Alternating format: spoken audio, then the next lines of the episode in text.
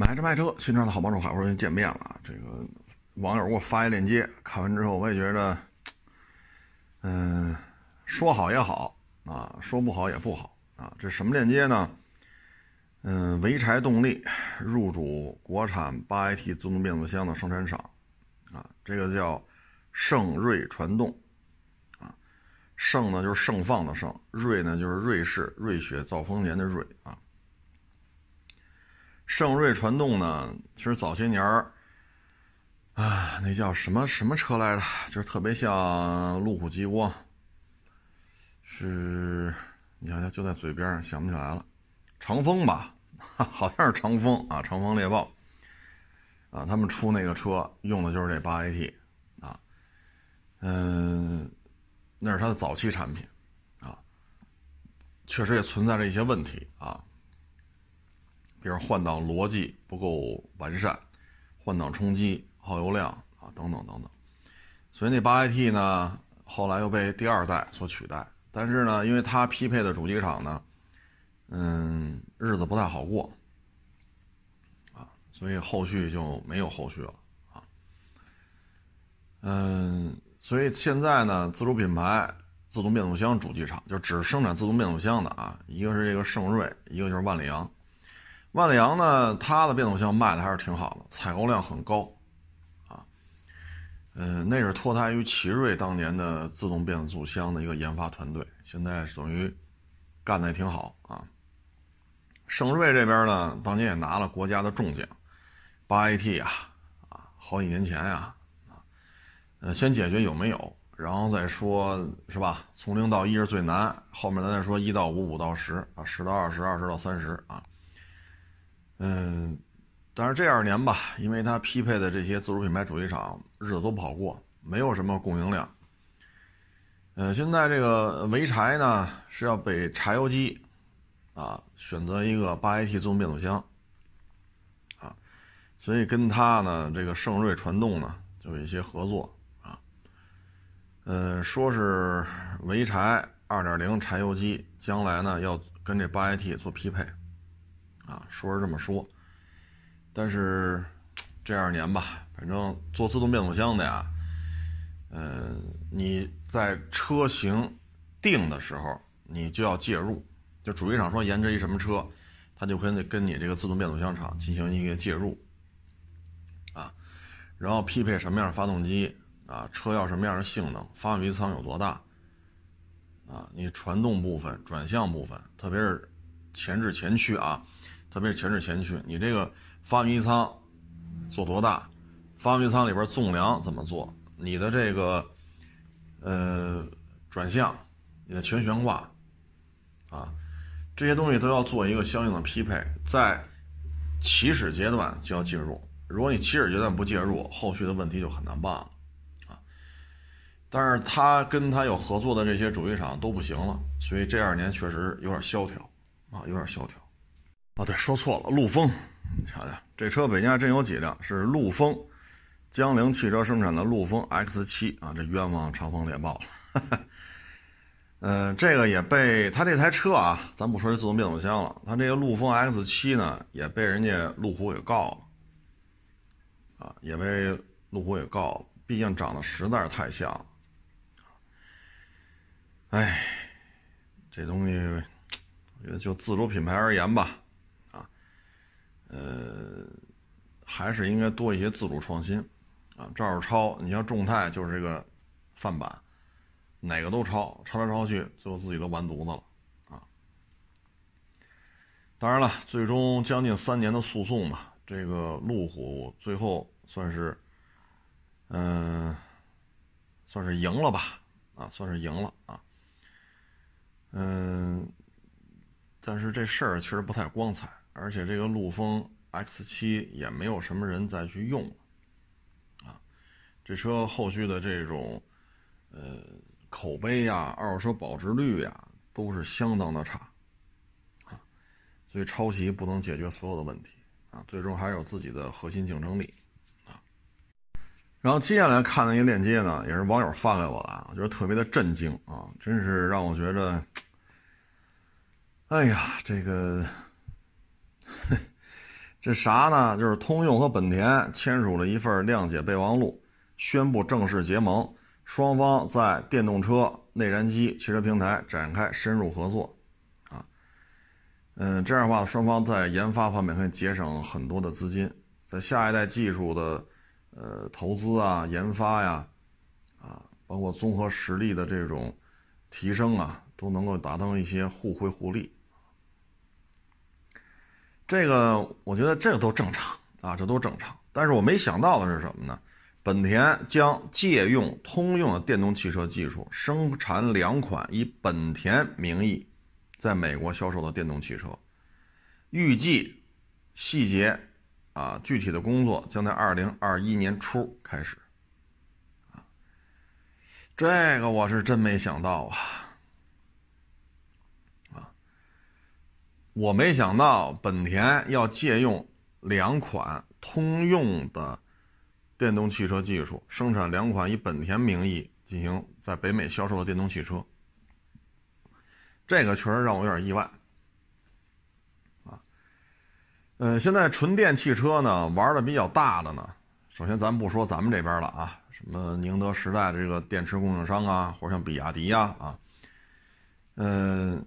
海外呢，基本上就是特斯拉为代表的 American 的主机厂，就是玩纯电的啊。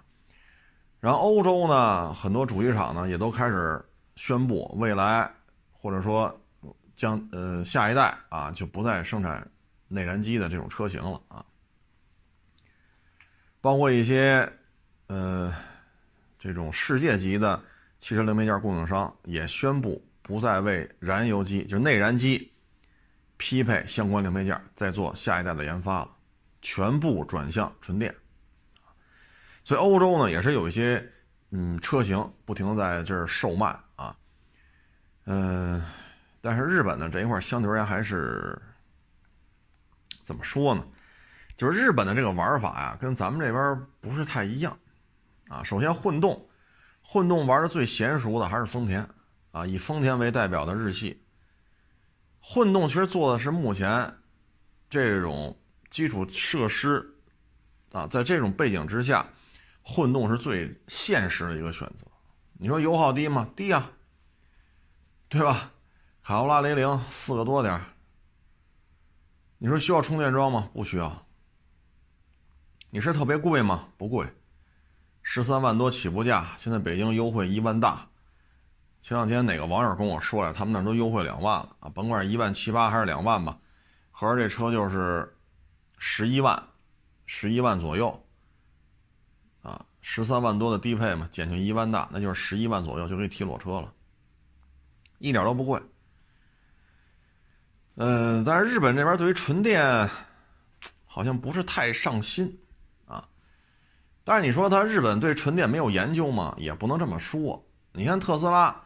电池部分它是离不开日本这个电池供应商的这种支持的，只不过来到上海建了一个独资工厂之后，它开始转向了，比如说宁德时代，啊，所以咱也不能说人日本人做电池不行，只不过他们对于电动汽车这块他有自己的看法啊。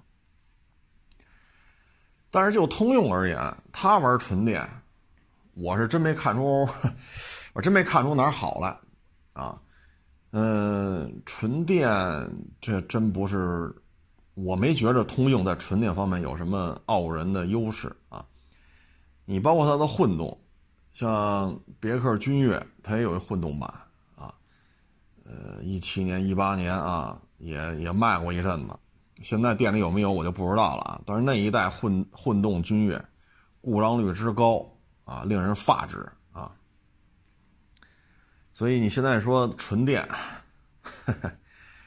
反正我觉得现在纯电玩的比较好的，可能就是比亚迪这样的，啊，大部分跟纯电汽车相关的零配件我都能自己生产，啊，现在可能就是玻璃啊、轮胎啊、座椅呀，啊，可能这个包括灯，啊，呃，杠啊，可能这个还比亚迪没涉足，剩下的很多东西比亚迪都都能自己生产，啊，要么就是特斯拉这样。具有强大的这种品牌营销能力，具有强大的全球资源整合能力，啊，所以本田都跟通用合着干了，我真是觉得，哎，嗯，咱们原来也说过一期本田的混动啊，本田的混动呢，应该分这么几个段位啊，廉价版本的呢，嗯，它呢也给飞度这样的车用，但是在海外呢，混动版飞度连续召回七次，以至于本田都搞不下去了，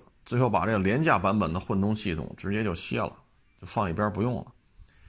然后解决方案呢，就是把高一阶版本的混动进行降配，啊，然后匹配上，比如像像凌派，啊，进行一个降级使用，放在凌派上，啊，嗯，但是这个呢，就是说明，就是说明一些什么问题呢？就是首先，你当初为了廉价版本的这套混动系统投入了这么多钱，全都打水漂了，这是第一。第二，你看看凌派。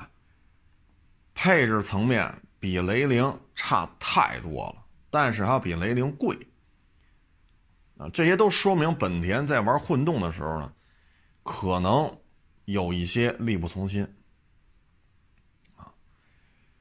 嗯，纯电呢这块本田也没有太多的一些动静拿出来啊，所以现在就跟通用合作了啊。这个呢，其实也是。呃，目前啊，国际车坛当中的一个比较常见的一个现象，啊，这个现象呢就是合作、合作共赢，啊，你比如说大众跟福特，本田跟通用，雷诺、日产、三菱，包括丰田跟什么马自达呀、斯巴鲁、铃木啊，啊，包括这个 PSA 又跟菲亚特克莱斯勒，啊，然后现代起亚这是一家。所以你看嘛，世界上这些大的汽车巨头啊，基本上就是几家在玩了，因为成本越来越高，利润越来越低，安全碰撞啊，人员工资啊，尾气排放啊，作为一个主机厂来讲，摊儿再大都有些吃不消啊。所以刚才你看念这些都是各种各种层级的合作啊。嗯，国内呢，其实也是开始有这种趋势了，啊，你比如吉利在国内也进行一些啊重组啊合并啊收购啊，甭管你叫什么吧，类似的行为在国内也有，现在不是有消息说力帆将来的这摊产业呢，可能吉利看上了，啊，你包括钱江倍耐力，这不是也是是吧，也是吉利旗下的一个买卖啊。你包括长城的 2.0T，啊，北汽也开始用，啊，呃，这个各种层面、各种形式的合作，现在主机厂、汽车主机厂这圈子里已经是越来越多，毕竟现在对于车的要求越来越高，人工成本、研发成本都在这摆着呢，所以大家合着伙干呢，降低成本。集思广益，降低战略性判断出现错误的概率。啊，尤其像本田这个廉价版本的混动没搞出来，但是呢，看着雷凌、卡罗拉跟这嘚瑟，又心有不甘，就就降级使用，弄出一凌派。凌派混动推出之后呢，配置上不去，价格比人高。啊，所以这也是确实，咱们原来一直在说本田的，现在看啊，咱不说过去了，咱就说现在看，最近这几年本田的技术底蕴呢，确实显得有点单薄。啊，嗯，你包括是奥德赛、艾力绅，前两天我发了一个，我说全新换代的奥德赛来了，有位网友说这不是换代，这是小改款。哎，我说你要这么聊吧也没问题，但是这会让奥德赛啊更没面儿。啊，我说为什么一四年就这样了？你现在还说中期改款呢？你这意思，二零二七年才换代呗，对吗？二零一四年上市奥德赛，二零二零年出于中期改款，对吧？我这是不是太尴尬了？我说还不如说这就叫全新换代。后来网友说，对，这么说也对，叫二零二零年说这二零一七年国产的车才进行。中期改款确实有点尴尬啊，当然了，这都是花絮啊。所以本田跟通用合作确实没想到，啊，真的是没想到，嗯，走着瞧吧，啊，走着瞧吧。本田呢跟通用，呃，本田跟通用合作吧，也是可以各取所需。你比如说本田，咱们一直说，他玩带大梁的车玩不转，啊，你包括路虎的发现早期版本也有挂本田标的，你包括五十铃那个车带大梁的也有挂本田标的。所以本田一直就玩不转带大梁的车，而通用呢有太多太多带大梁的车了，它可以这么折腾那么折腾。然后呢，大车本田也不是太玩得转，而通用的大车又很多。反过来呢，通用造小车太费劲了。你比如这英朗，你是三缸，你是四缸，倒腾来倒腾去，倒腾到现在，英朗八万六七包牌还是自动挡的，越混越抽抽。啊，明明是跟速腾那么大的车，最后都跟威驰一块搅和去了。所以呢，这对于通用来讲，它迫切需要一些风范呀、凌派呀、思域呀、飞度啊，它迫切需要一些这种小车型。啊，至于日本本土呢，本田的各种小车呢太多了啊，咱国内能见到的就这么点东西。但大家可以去网上去搜一下日本本土的这个本田的这种小车啊，哎呀，那真是，那不是三种五种的问题了啊，那真是太多太多了啊，所以呢，这个对于通用来讲呢，也是一个短板，啊，也是一个短板，因为通用把欧宝卖给 PSA 之后，在这种中小型车里边，确实就有点捉襟见肘了。你看英朗这事儿就能看出来。你到底是几缸，自己也弄不明白，啊，来回折腾。刚才咱也说了，战略性的研发出现了严重失误，合着干可以有效的规避这种失误出现的概率，啊，所以现在就是让人事实打脸呗，那你三缸不成功呗，对吧？你换个角度讲，你比如 G L 六。G L 六如果跟本田合作，把本田的发动机怼到 G L 六上，是不是会表现的好一点？你比如说英朗，英朗如果借用本田的一些发动机，是不是也不会这么折腾？这些都是值得学习的，啊，这都是值值得互相借鉴的，啊，嗯，这东西强强联合吧。啊咱就这么祝福一下吧，啊，嗯，这样的话，对于未来三到五年之后，你比如说现款的英朗啊、威朗啊、君威呀、君越呀，嗯，等等等等吧，就这些车换代，那对于通用来讲，可能会松了一口气儿啊，不会这么纠结了。呃，对于本田来讲呢，大车呢，嗯，现在它比较大的车，可能也就是冠道、URV，或者说讴歌的 MDX。再大可能也就是那个锐基蓝皮卡和美国奥德赛了，那再大大不上去了。而跟通用合作之后呢，它会有很多的一些、一些、一些机会啊。嗯，希望能够做得更好吧。啊，所以说这几大联合，可能各位觉得这里边啊，我觉得大众、福特合作这个还是有很强的一个期许啊。因为大众和福特这真是家大业大呀，啊，呃，本这个本田跟通用咱说完了，然后就是雷诺、日产、三菱，这个呢目前看有点分崩离析的概念，啊，因为最近这两年大家明显能觉出来，英菲尼迪也好，日产也好，新产品的节奏啊慢的不是一点半点，是忒慢了啊。嗯，有些车型，哎呀，这人都换两波了，您这还，哎，还跟这梳洗打扮再出江湖呢啊！这这这确实有点根儿干了。这个，其实，在戈恩的领导下呢，之前的十年到十五年，呃，雷诺、日产的这个，我觉得还是可以的，啊，还是值得肯定的啊。至于丰田呢，那就是我缺什么你给我弄什么，我缺这个你给我弄这个，我缺那你给我弄这个。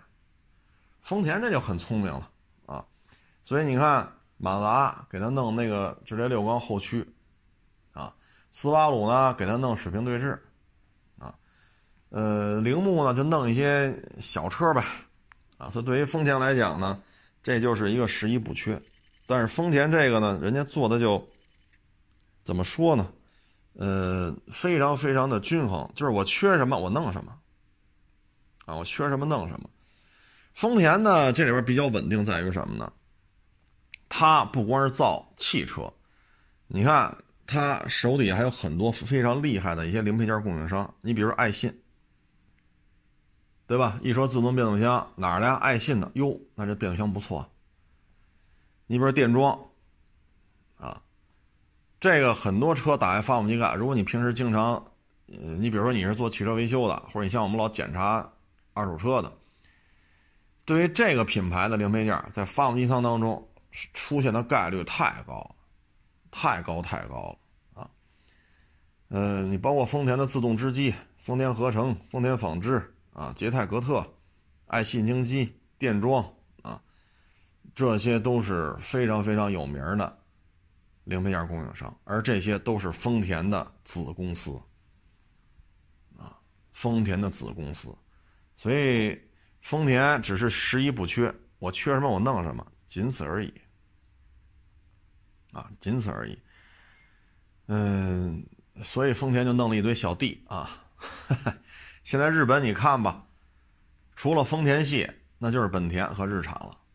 日产呢，现在是病入膏肓，因为戈恩这个一些变化，整个日产集团是风雨飘摇啊。当然家大业大嘛，这不前些日子日本政府都出面了，不行你跟他合并吧，啊，所以说日产内部出的问题，在日本政府这个层面肯定也是感觉到不能再这样下去了，所以你可想而知，日产、雷诺，包括三菱这个联盟。真的是有点扛不住了，啊！哎，现在本田跟通用了，这也算是一个解脱吧，也算是一个解脱啊。未来就是这种大联盟啊，大趋势啊。你包括马自达，马自达很多车型吧，很多玩意儿你可以上外网去查一查啊，它很多皮卡什么的都是直接挂一，就是自己设计一个壳。挂自己标，啊，马达很多硬派车型带大梁的车型，包括皮卡什么的，其实都是贴牌啊，都是贴牌嗯，这就是大的趋势吧，啊，压力太大。前两天大家不知道看没看啊，往那宝马车里灌白糖，啊，然后那事儿呢还是他一朋友开的汽油厂，啊，去那朋友汽油厂。是做维修是做保养啊，然后觉得车就不对劲，去的四 S 店一查，发动机里都是白糖啊。然后呢，这事儿呢，现在我刚才刚看了一个网友给我发了一个链接啊，这个人呢，呃，这个事儿啊，警方介入了，这个修他这台车的机修工已经被抓了，嗯，汽油店老板呢也被叫到警方那儿去做这种谈话啊。现在呢，要移交检察院了，要对这个修理工和这个汽油车这个修车行的老板，就是再走下一个环节了，移送检察院啊。这事儿呢，大家听，嗯，这应该，太缺德了，往里扔白糖。但是呢，现在调查出来之后，修理工和汽油厂和这个汽修厂老板跟警察那儿说，他来我这儿消费不给钱啊。一而再，再而三的不给钱，所以呢，汽油厂老板就没招了，就直接往他车里倒白糖。这个是他指使机修工干的，机修工机修工已经承认了，这是受老板指使，老板也承认了是我让他干的。所以现在吧，这个，嗨，哎，人与人交往啊，他就是这样，啊，差不多就行，啊，你不能老是你合适。你说开汽油厂，现在开汽油厂挣钱的有吗？有，但是相当相当多不挣钱，或者说就是维持。出去打工挣的钱也差不多，自己投资投资开一家汽油厂挣的钱也差不多，这样的人是很多的。我也认识一些大的汽油厂老板，那真是不差钱啊，房子买了多少套了，啊，不差钱啊，什么茅台、五粮液，天天喝，不差钱自己买自己喝，不需要别人送礼。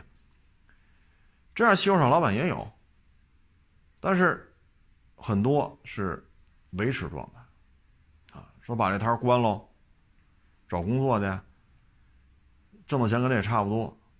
啊，所以你这么老消费完不给钱，如果说他在警察做这种调查的时候，这事儿都到这种程度了，我觉得这个太不应该了，啊，太不应该了。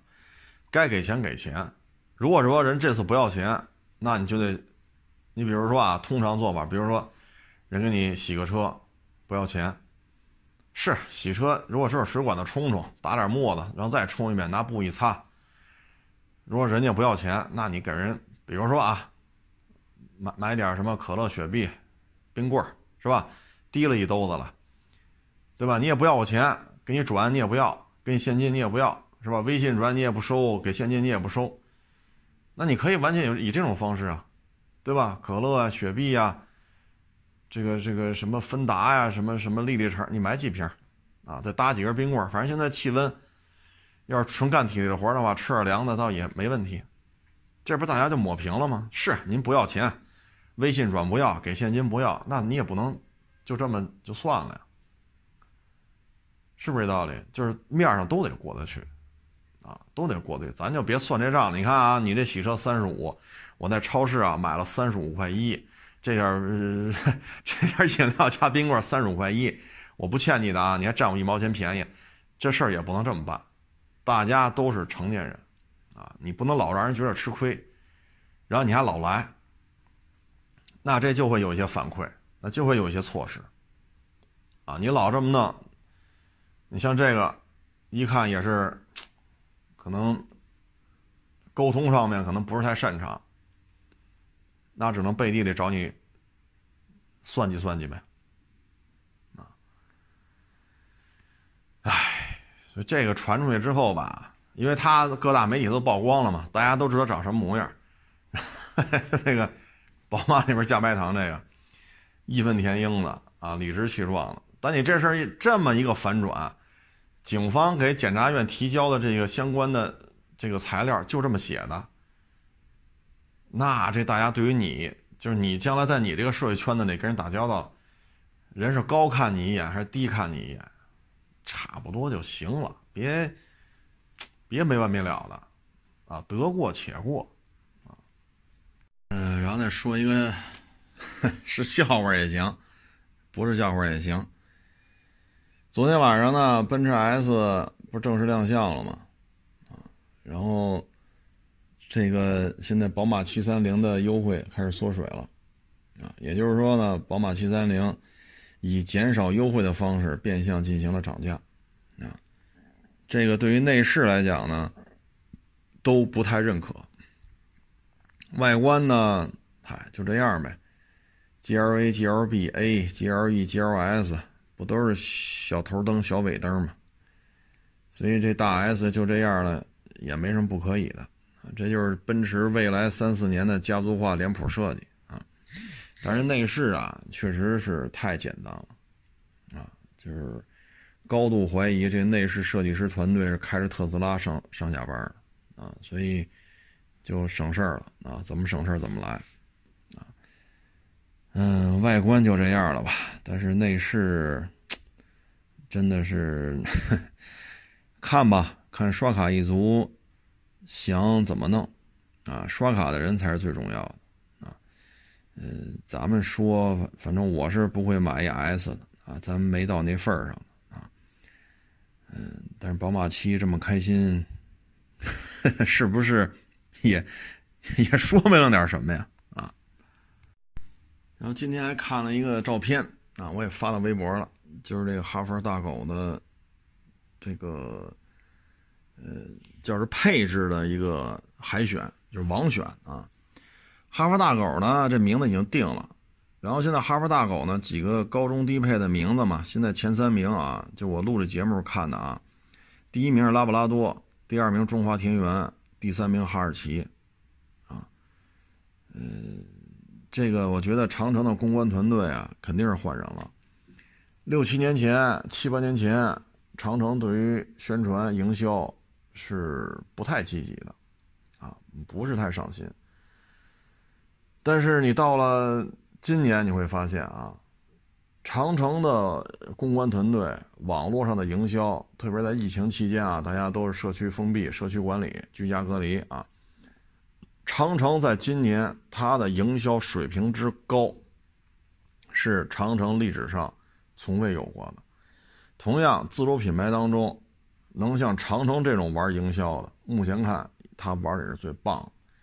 你看吉利不是出了一个大 SUV 吗？啊，老跟汉兰达比来比去的。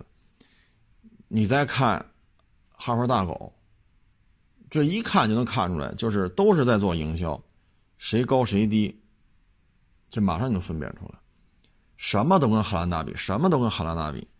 汉兰达是汉兰达，你是你，你卖十一二万，你跟汉兰达比什么呀？买汉兰达的会正脸瞧你这车吗？对吗？所以你反过来再看哈佛大狗，这营销水准之高，啊，一环套一环，一环套一环。所以通过这能看出来，这绝对哈佛公关团队绝对是有高人坐镇。有高人在背后运筹帷幄进行指点，什么阶段干什么事儿？哈佛，你说这大狗，到现在给哈佛赚足了多少流量，赚到了多少的这种关注度，啊，让多少媒体围绕着哈佛大狗嘚嘚来嘚嘚去。这车才卖多少钱呢？十几万，啊，所以你说长城这公关团队是不是高手啊？一开始这是不是哈弗 H 五啊？各种哎呀，各种猜测啊，各种小道消息。最后说我不是哈弗 H 五，然后又猜它有没有大梁啊？啊，它是不是硬派越野车呀？最后没有啊。然后是叫什么名字呀？哈弗 H 五还是什么 PP 零幺啊？还是 P 零幺啊？还是叫什么玩意儿？这那，就干脆网选吧。你一选哈佛大狗，嘿，它就成了。这个时候你再去知识产权这块一调查，我勒个去！哈佛在之前早就把这一系列名字全注册了，你选哪个，这个名字的产权都归人家。人家不是一时兴起跟你这儿扯闲篇儿的，等你把名字定下来之后，网上就开始出现了各种越野测试啊，这哈佛大狗能不能过交叉轴啊？能不能过炮弹坑啊？能不能玩沙子呀？哎，各种是，哎呦，这车性能可以啊，什么排量啊，什么越野配置，然后。曝光一下外观呀，曝光一下内饰啊，然后告诉你啊，有1.5、2.0，然后再告诉你2.0还有锁，啊，这个那个那个这个，哟喂，可以啊，这时候把你逗的可以了吧？哎，又开始选名字了，我有什么配置啊？你看我这配置叫什么名啊？水平真高，啊，反过你再看吉利那个啊，这个汉兰达怎么怎么着，我这怎么？哎，营销手段呀，这个水准呀，差距太大。所以说，从六七年、七八年前，长城对于市场营销啊、公关呀，多多少少有点不上心。啊，你再看现在，这长城的运运作能力啊，应该说达到了一个巅峰啊。然后时不时的出个什么坦克呀、什么超级大皮卡呀、啊三点零 T 呀、啊，哎呀，整个这一年，硬派越野车圈子里，从从年初到年底。围绕着一台车就这么吵吵来吵吵去，大家还特别上心，还特别起劲儿，跟着这个那个的，只有这么一台车。这车才卖多少钱呢？十几万。所以你说这长城玩的是不是高手在背后运作？真是做的太好了。但是车，你说现在开了吗？我没开。那咱咱实事求是，我没开过，到现在没见着这车呢。但是。对于他这种营销，这应该打一个高分啊！你这比那个什么驾三机位啊，拍你去买车，哎，然后再说给人曝光，自己再把视频是是怎么怎么着，再哎，这比那个真是强太多了。这是一，这是懂车的人，是一个懂车的人，了解玩越野车的人，了解喜欢越野车人的心理。他对于喜欢越野车、喜欢 SUV 的这消费群体的心理做了非常精准的分析，然后呢，根据今年一这一年十二个月，各个季节、各个一些相关的事件节点进行相关的推广，这是高手，懂车吗？绝对懂车，而且他非常懂，有可能会掏钱买这台车的人都是一种什么样的心态。这绝对是一个对于车、对于人性都非常非常熟练的一个营销高手，才能把这个今年整个长城的整个品牌车系这一年的运作做得如此之成功啊！这绝对是高手！哎呀，不知道这个现代啊、起亚呀、福特啊，哼，哎，是不是都惦记挖人呢啊？其实，奇瑞如果说零八年奥运会之前能有这样水准的运作、这样水准的战略规划，奇瑞就不是今天的奇瑞了，啊，奇瑞就不会走这么多弯路，啊，所以一个非常好的一个公关策划，可以让一个企业呢更上一层楼，回顾奇瑞，如果当时不弄那什么五娃闹京城，你就踏踏实实搞你的 QQ。你就踏踏实实搞你的奇瑞 A 五，一代一代一代一代换，踏踏实实把你的瑞虎 SUV 从零五年开始做大。那今天的奇瑞的是什么样子？长城多少年都是外购发动机啊，而奇瑞在 QQ 时代就已经能够为它匹配零点八、一点零、一点零三缸、一点零四缸、一点一，一个小 QQ 奇瑞就能给它匹配四种自制发动机，水平。高不高？多少年前的事儿？奥运会之前就这样了，水平之高啊！包括万里扬自动变速箱，这你说跟人奇瑞没关系吗？所以奇瑞当年如果说有一个掌舵的，啊，把一战略规划，如果做一个，就像类似于现在这个哈佛大狗是这种非常清晰的梳理，奇瑞的今天。不比吉利差，不比长城差。我指的就是销量啊，保有量、销售量、新产品的投放量、单一单一车型的销售量，奇瑞都不会差。啊，哎，但是 物是人非了啊！奇瑞的股份都卖过来卖过去了啊，太可惜了。行了，这个也不多聊了啊。今天这个忙过来忙过去，啊，这确实也是累了，啊，甲壳虫呢，今天一大早就被人定了，我还在五环开车呢，人家八点就找我，我在五环开车，我也没看手机，等我下了五环，等红绿灯我再看，啊，那会儿是九点了吧，因为今天太堵了，每天我开车得开俩钟头，俩钟头才能到，啊，我一看，我勒个去，我真抱歉啊，五环上开车。没工夫看手机，这到了立汤路等红灯了，这才看了一眼啊，把甲壳虫也定了啊。行了，这个不多聊了，谢谢大家支持，谢谢大家捧场，欢迎关注我新浪微博“海阔试车手”微账号“海阔试车”。